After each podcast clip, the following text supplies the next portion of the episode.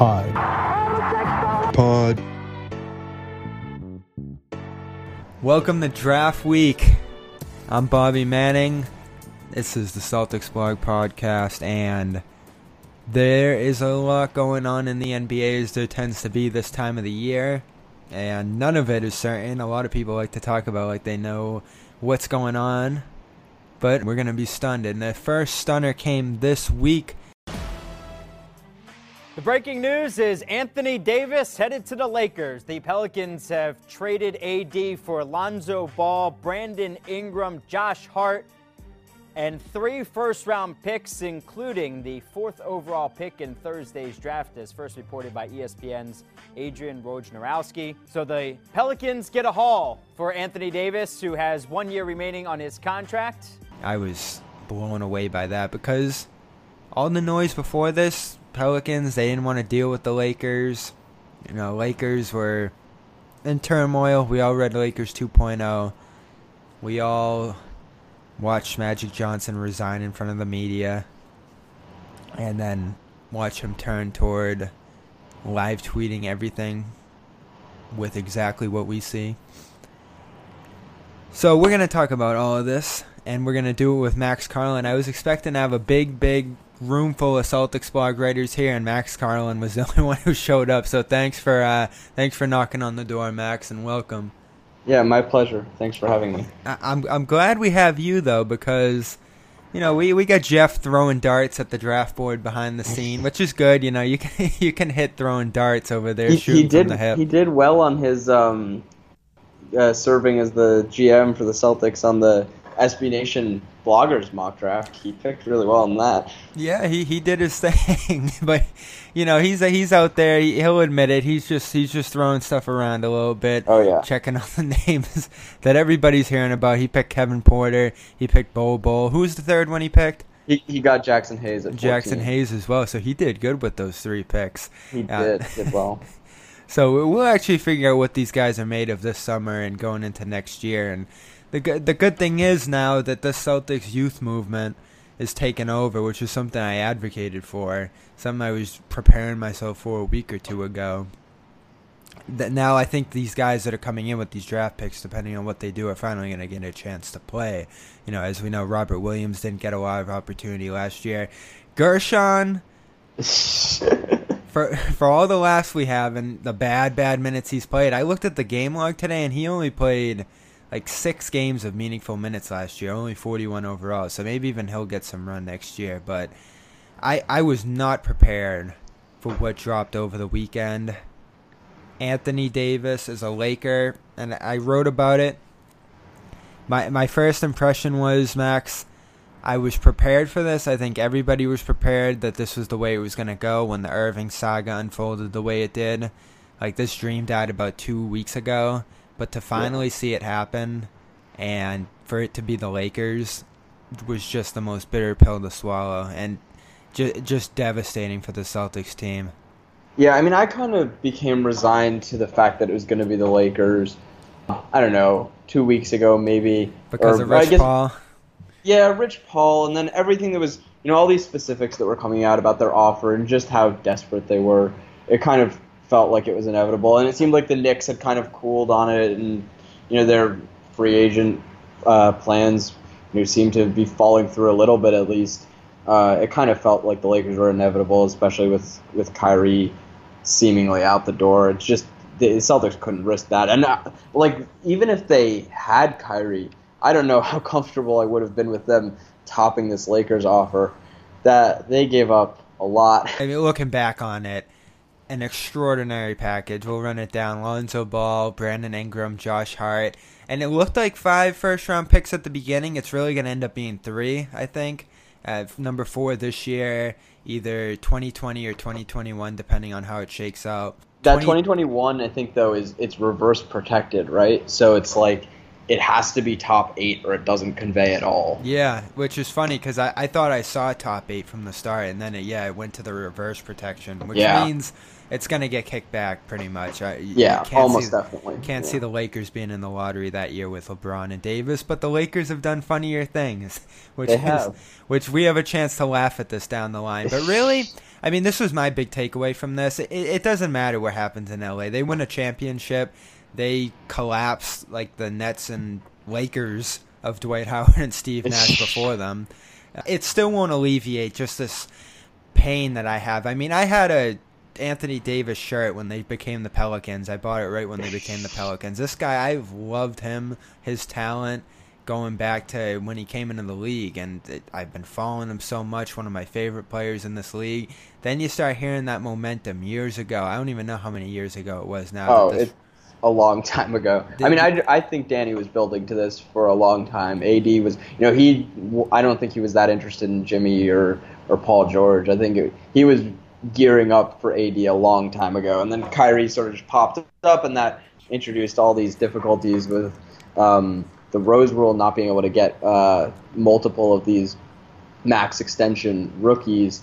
Uh, but yeah, I think Danny was planning for this for a long time. I'm actually surprised that he was as restrained. Uh, he was able to remain as restrained as he. It seems like he, he was. I like that he didn't. I mean, it's unclear if he he offered Tatum, but he didn't go overboard. He didn't offer Tatum and Memphis together. He didn't offer all of that and Jaylen Brown. I'm honestly kind of surprised. I thought that he was really, you know, putting all the um, all the eggs in this basket, and it turns out he wasn't, which probably was a good decision because I don't think this team would have been good enough to keep Anthony Davis. Well, well, even me, the Davis enthusiast I am, looked at it when the Irving stuff started turning toward he's going to the Nets, he's out of here, which we really knew back in that Bucks series. So that dream pretty much died when that Bucks series ended, and he was talking about who cares and all that stuff. He was in those pressers. I mean, Mhm. that's when we put the Davis stuff to rest, and that's how what when I look at this week, I say, you know, we've known this for a while. We knew that the Celtics couldn't bring Davis here alone. The Rich Paul story that dropped, where he said he's not going to be a Celtic, uh, that pretty much buried it. And then it's the Lakers, which you know I could have taken Mhm. Toronto, even though that's more consequential to this Celtics team. Yeah, Uh, you know, you could have taken Denver, which you know I'm still stunned Denver didn't put more chips on the table than they did. But for the Lakers to get rewarded for all of the nonsense that they've pulled, the Luol Deng contract still on the books, all the mistakes that they've made. they needed a second meeting with LaMarcus Aldridge because they didn't talk about basketball in the first one. Oh, run it down. I mean, we can do a top 50 list of Lakers blunders, and that's how it goes. The Lakers get the guy. They always do. Yep, always. So Davis is off the table. That inevitably turns the Celtics toward a youth movement, but they're gonna meet with Kyrie Irving this week Yeah. before the draft. I mean, is this just pleasantries? Is this just goodbye? I, that's what it I- would seem like for me. I think he's giving them the courtesy of telling them to their faces that he's gone. That would be my guess. Yeah, it only makes sense, and maybe Ainge is gonna get on his hands and knees. I mean, he's been he's been trying his hardest to still make this Davis Irving dream a reality, and give him his Yep. due. He did the courtesy. Maybe he even pushed that Lakers offer a little bit, which you tip your cap to him for that. It doesn't really help the Celtics that much in any regard, but you got to do your job competitively to at least uh, Yep. make yourself feel like you're in the conversation there. And the Lakers did put so much on the table there. Yeah, I think he probably did push them a little bit, which is, I mean, yeah, it doesn't. I guess it doesn't really do much for the Celtics, but it's it's nice to see the Lakers really uh, have to do all they can, even if they are gonna get the guy in the end. Yeah, and this essentially seals it. The Celtics were building that championship team. It looked like they had a two-year window in front of them, and we can point it all the way back to that Gordon Hayward injury. That now. lob, that we, lob. we knew that was going to be a devastating moment for that team in particular, but for this entire era, really, this Kyrie era that we've had, a short one at that, that's going to end this off season in all probability. It ended that. It ended the Davis dream.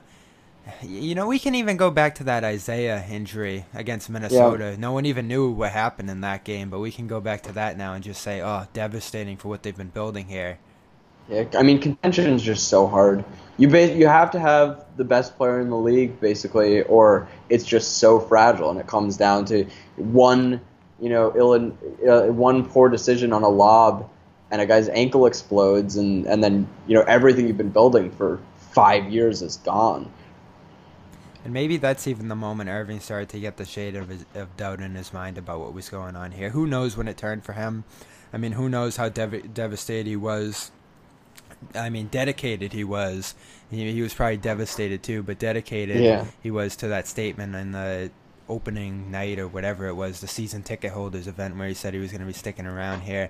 Something they'll probably play in the Garden the fir- the first time he comes back, whether it's with Brooklyn or LA or anything else.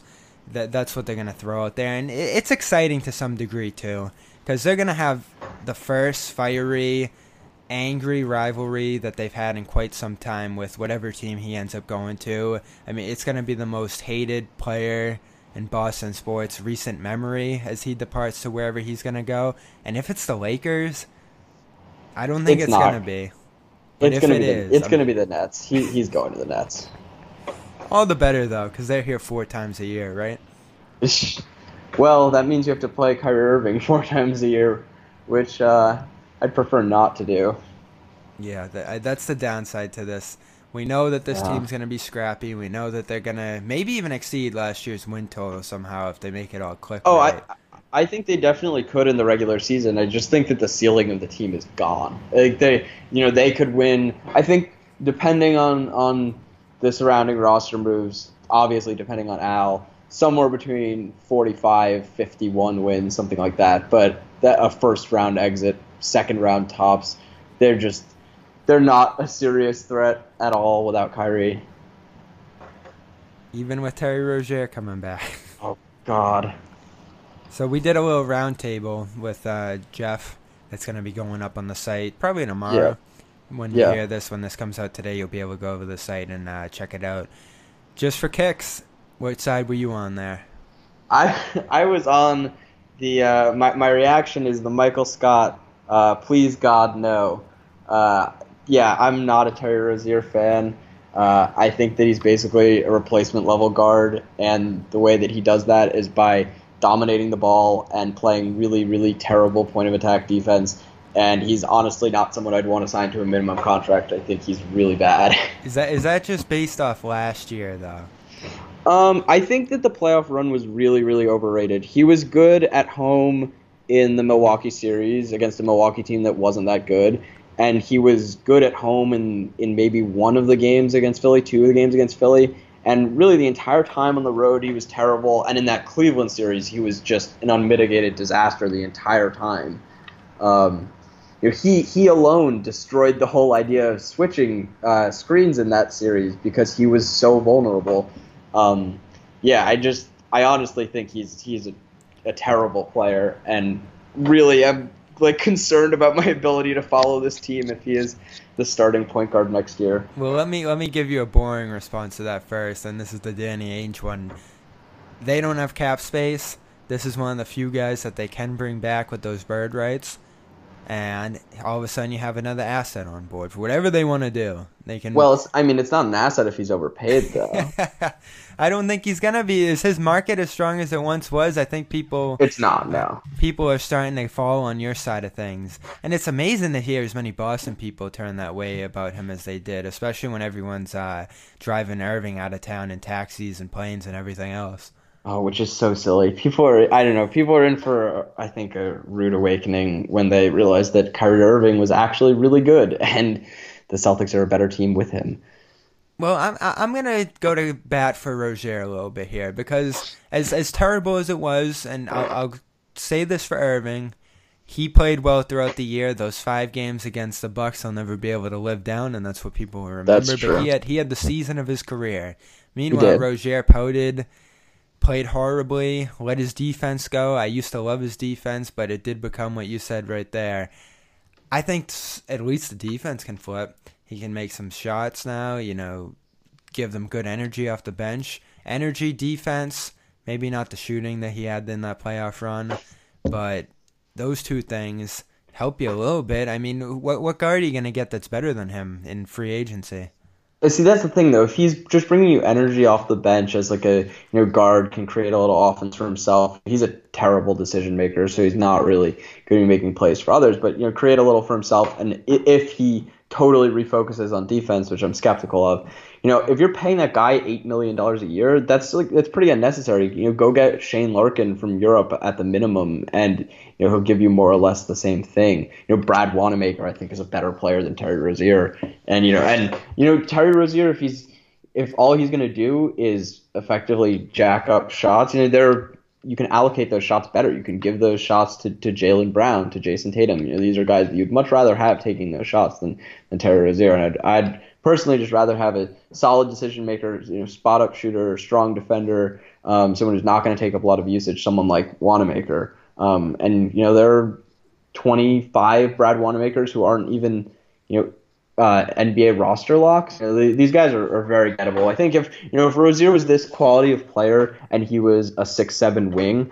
I think I'd probably be a lot more okay with just rostering him because it's so hard to come by these guys. When you're talking about an undersized one position guard, you can just find these guys so easily. Um, you know, you could get the, you could get someone I think as good as Rozier with the 51st pick this year, or as an undrafted free agent. You know, someone who's not going to totally hijack your offense and destroy your defense, and um, is available for much less money than Rozier. Maybe someone who doesn't have the upside this guy might still have though. He is young. He has developed from what he was when he got into the league, and people were booing this guy on draft Yeah, he's night. done better. And he's come a long way to that point in those playoffs and I'll still hang on some of that playoff production he had. And you still got you still got Tatum you still got Brown. Those guys got theirs in those playoff runs. Rozier worked mm-hmm. with Al Horford who I'm just hoping comes back because this is really going to be a disaster if he leaves. I mean we'll just have to shut down the show if he goes. Oh, I mean, I- point. I love Al so much. I almost want to see him compete for a championship somewhere else. And I just I'm a little worried that if he opts out and re-signs at a lower number, that that contract could be kind of sneaky bad. Um, I like I really I want Al to play the rest of his career with the Celtics. I love him. I have two Al Horford jerseys.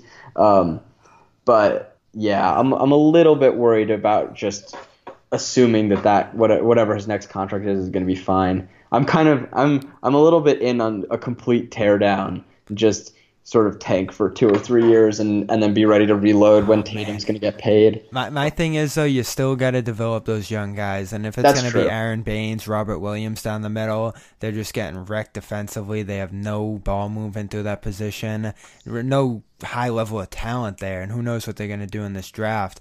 But that that's just going to start to wear on those young guys, and then you got Brown's contract coming up, Tatum in two years. Those guys start itching to leave. It really turns bad here. So the one thing you got to do if anything here, you might not be winning these next two years, but you got to rebuild the culture. Because what's everybody saying about Boston?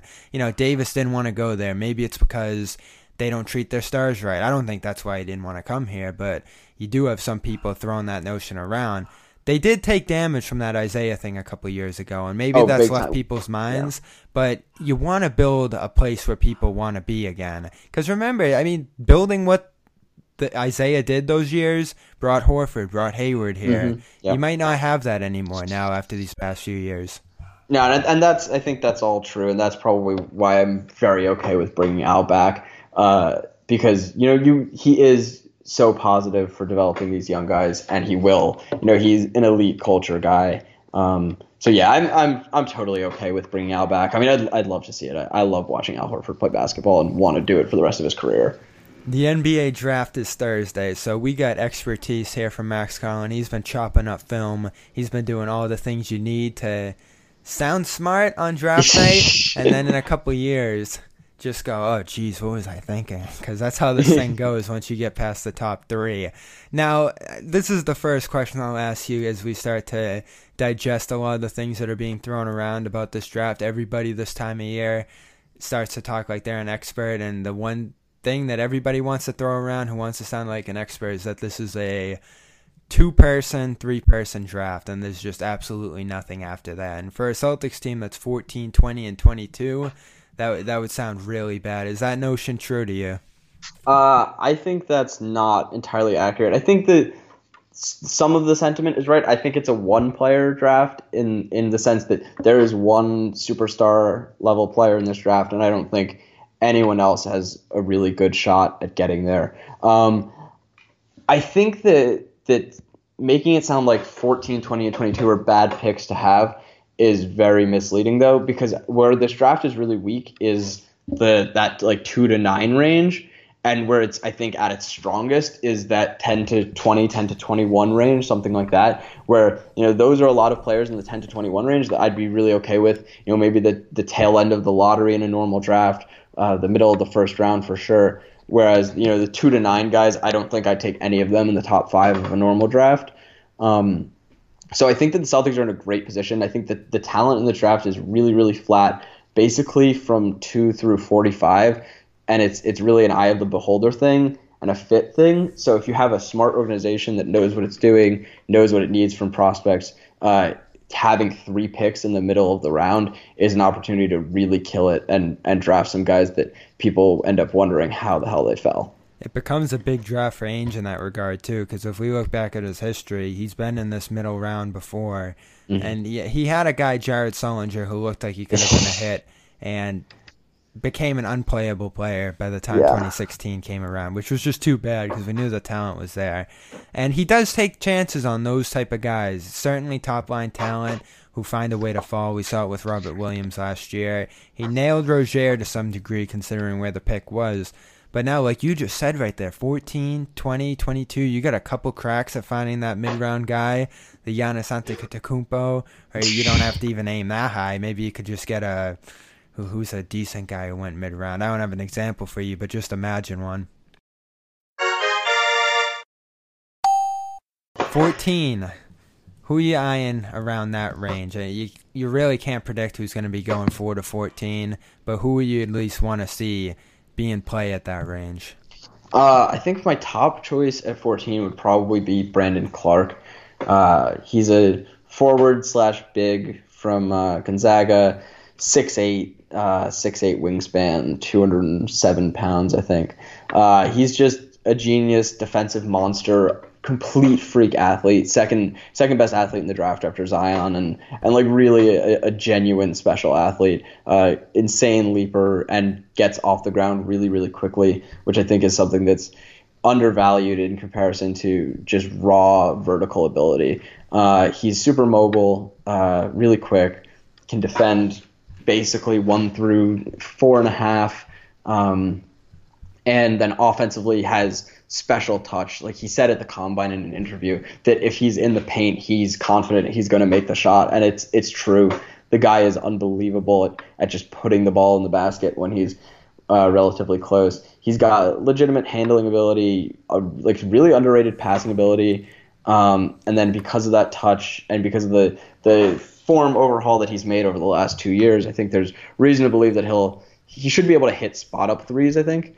Um, so he's a little bit of a you know old school player in that he's right now a non-stretch four, but I think that will change pretty quickly, and he should be uh, you know a really awesome player, and I think would be a great great fit next to next to Al for sure. All positive. well, that's a positives there. Any downsides yeah. on Clarke? Um, yeah. So the uh, like I mentioned, six eight wingspan uh, for a six eight guy. Um, you know, he, he doesn't have a lot of length. He's really weak. You know, six eight and two hundred seven pounds.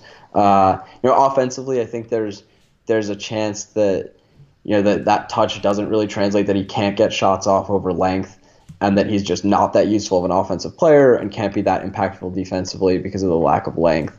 Uh, in which case, you know, he could be kind of middling. But on the whole, I'm willing to bet on a guy who's just freakishly intelligent um, and truly freakishly athletic uh, to be an impact player. You know, not a star in the conventional sense, but but sort of a star role player. If we're talking needs, it's certainly gonna have to build up at that center position for this team. Jaxson Hayes, you see any chance of him falling to that 14 spot? And what do you think of him out of Texas? It certainly seems like Jaxson Hayes could be available. I have a bit of a hard time believing that he falls past both Atlanta picks at 8 and 10 and uh, Washington at 9. Uh, I love Jaxson Hayes. He is sixth on my board. Um, he is sort of a freak athlete in a different way. Uh, he's a very good vertical leaper, also gets off the ground really quickly, but his freakishness comes in um, just ridiculous coordination. You know, the guy moves in a way that you just have to see. Um, he has the best hands I've ever seen, and he's really skinny at the moment, but he's sort of he's growing into this frame. He just had a huge growth spurt um, at the end of high school, and he's really just new to basketball in general. So you know he's he's block happy and and makes poor decisions on on both ends, but you know, he's still really learning the game of basketball. So I'm optimistic that he could be on a on a, an accelerated you know, intelligence and skill curve, and he the skill that he flashes as as a ball handler, even as a passer, uh, is really exciting to go with just special physical tools, uh, special touch as well. Um, to think that you know he could be anywhere from a really valuable two-way rim runner to you know a pretty dominant uh, face-up scorer to go with that elite rim running and maybe even some spot-up shooting. So I'm I'm a big fan. I think if if he's there at 14, that would be one of the steals of the draft. Best hands he's ever seen. So those are those are those two guys on that tier one list you had that I think could be in play for Boston around there. A lot of those guards I think are going to end up being higher guys. You Yeah. actually have Coby White in the second tier of guys, which you know we can squabble about, but I think he'll he'll end up being in that top seven, top ten range anyway. Yeah, he'll be he'll be gone for sure. so we'll go in the tier two. Wings are abound. You know, Cam Mm-hmm. Reddish. Amazing that we're talking about him in tier two when he was like a consensus three guy coming in. Yeah. It'd be pretty interesting to see him, of all the wings, fall to that 14 spot if he did. Because at that point, I'm starting to say, all right, we're down on this guy, but like, how down can we get before you just have to bite? Yeah, I I think there's no chance he'll be there at 14. Um, seems like Atlanta at eight is probably his floor. Uh, yeah, i if he's there at 14, I'd be really interested in Reddish. Uh, I think that people kind of misunderstand the appeal of him. You know, it's not that he has this untapped superstar uh, upside.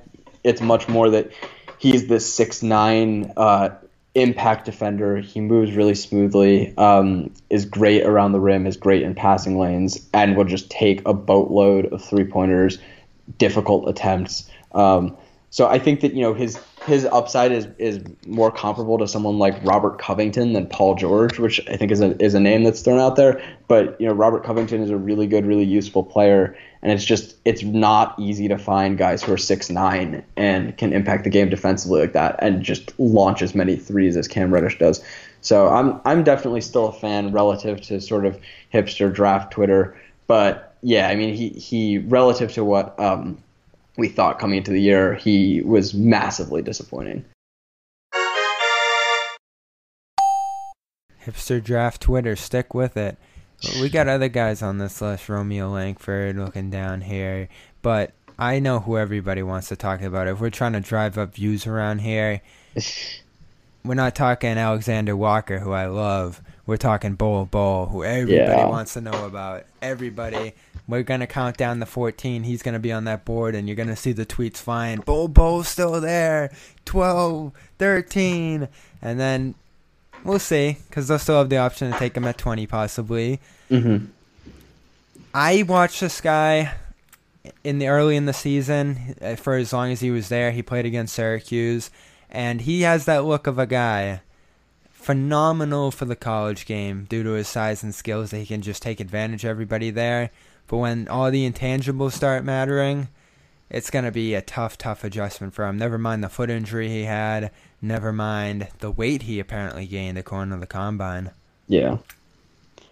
Yeah, Bol. It, my stance on him is that if Danny Ainge sits down in a room with Bol Bol and feels comfortable with making a bet on him, that I will feel comfortable with making a bet on Bol Bol because that's you know it's just that that side of um, you know the uh, scouting process that you don't get if you're just doing this by watching games on the internet. Um, yeah, but I think that it's not just uh, off-court concerns with Bol and injury concerns with Bol. There are very serious issues with him as a player. Uh, he is an incredibly low field player. He has no clue what's going on defensively. He just would watch guys go to the rim right by him. He is one of the least effective uh, you know, strength-wise uh, interior defenders I think I've ever seen. Like people just plow through him. Um, he he plays with no effort and and just no no fire really. Yeah, Uh, he, and then- he had the look of a guy just walking out around there, taking advantage of being bigger than everybody, Mm-hmm. tipping balls around like it's volleyball, and winning And on that. Yeah, I mean that's always been an issue for him too. Going back to high school, you know, people have always doubted whether or not he has that fire and that love for basketball. So I think usually that's something that's kind of unfairly attributed to prospects. Like I don't think that was that was a criticism of Ayton last year, and there were other criticisms of Ayton that were very valid, valid, and that's why I had him third on my board. But um, yeah, I, I think those those criticisms of Bol in this specific case are pretty valid because of the way he plays, how long they've they've been around. But yeah, I mean, he has elite skills. He has elite size. He is a special shooter. He has a special fluidity with the ball. And I think outside of Zion, no one else in this class has any has you know, multiple elite tools like that. So you know, if Danny's comfortable with him mentally, I'm comfortable with Bol. Not at even any of Tacko their Fall, huh? yeah. We'll get to him in our second round episode that everyone's going to be thrilled to hear.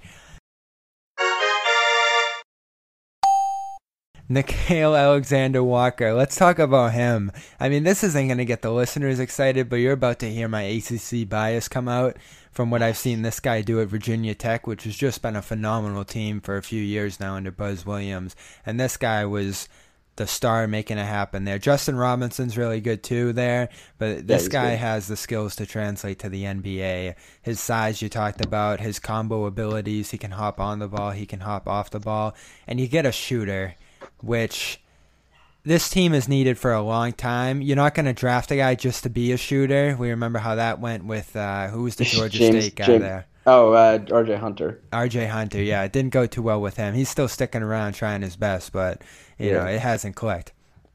Alexander Walker gives you the all-around skills you need and some shooting, I think. And the Celtics had them at the uh, draft workout that Keith Smith talked about was the one where it was really could have been the guys who this team is looking at drafting, considering the cast that it was. Yeah, Nickeil is. Um, I'd say that he's he's really limited athletically, and he got to the rim a fair amount in uh, in college just based on guile, basically. You know, he's he's uh, he's Shai Gilgeous Alexander's cousin, and you know, he doesn't have the same game as Shai, but he has some of those you know quirky mannerisms to him that I uh, love allow to him hear that. yeah, he. I mean, he's he's got he's got funk to his game. You know, he varies speeds and and uh, I think is a pretty solid ball handler. But he's just really uh, athletically limited. No first step. Like can't really turn the corner. Uh, no explosion around the rim. And I think that that's probably going to preclude him from being an on-ball player in the NBA. Uh, but overall, he's just really good. He's a, a very capable shooter. Uh, I think he took 120 NBA uh, threes this year and hit at 40%. Uh, and I don't think he's an elite shooter, but definitely a good one.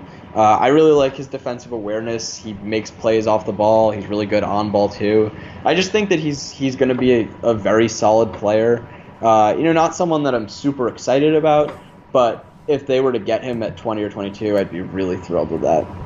This is Max Carlin, Bobby Manning here on the Celtics Blog Podcast. We call it Havlicek Stole the Pod.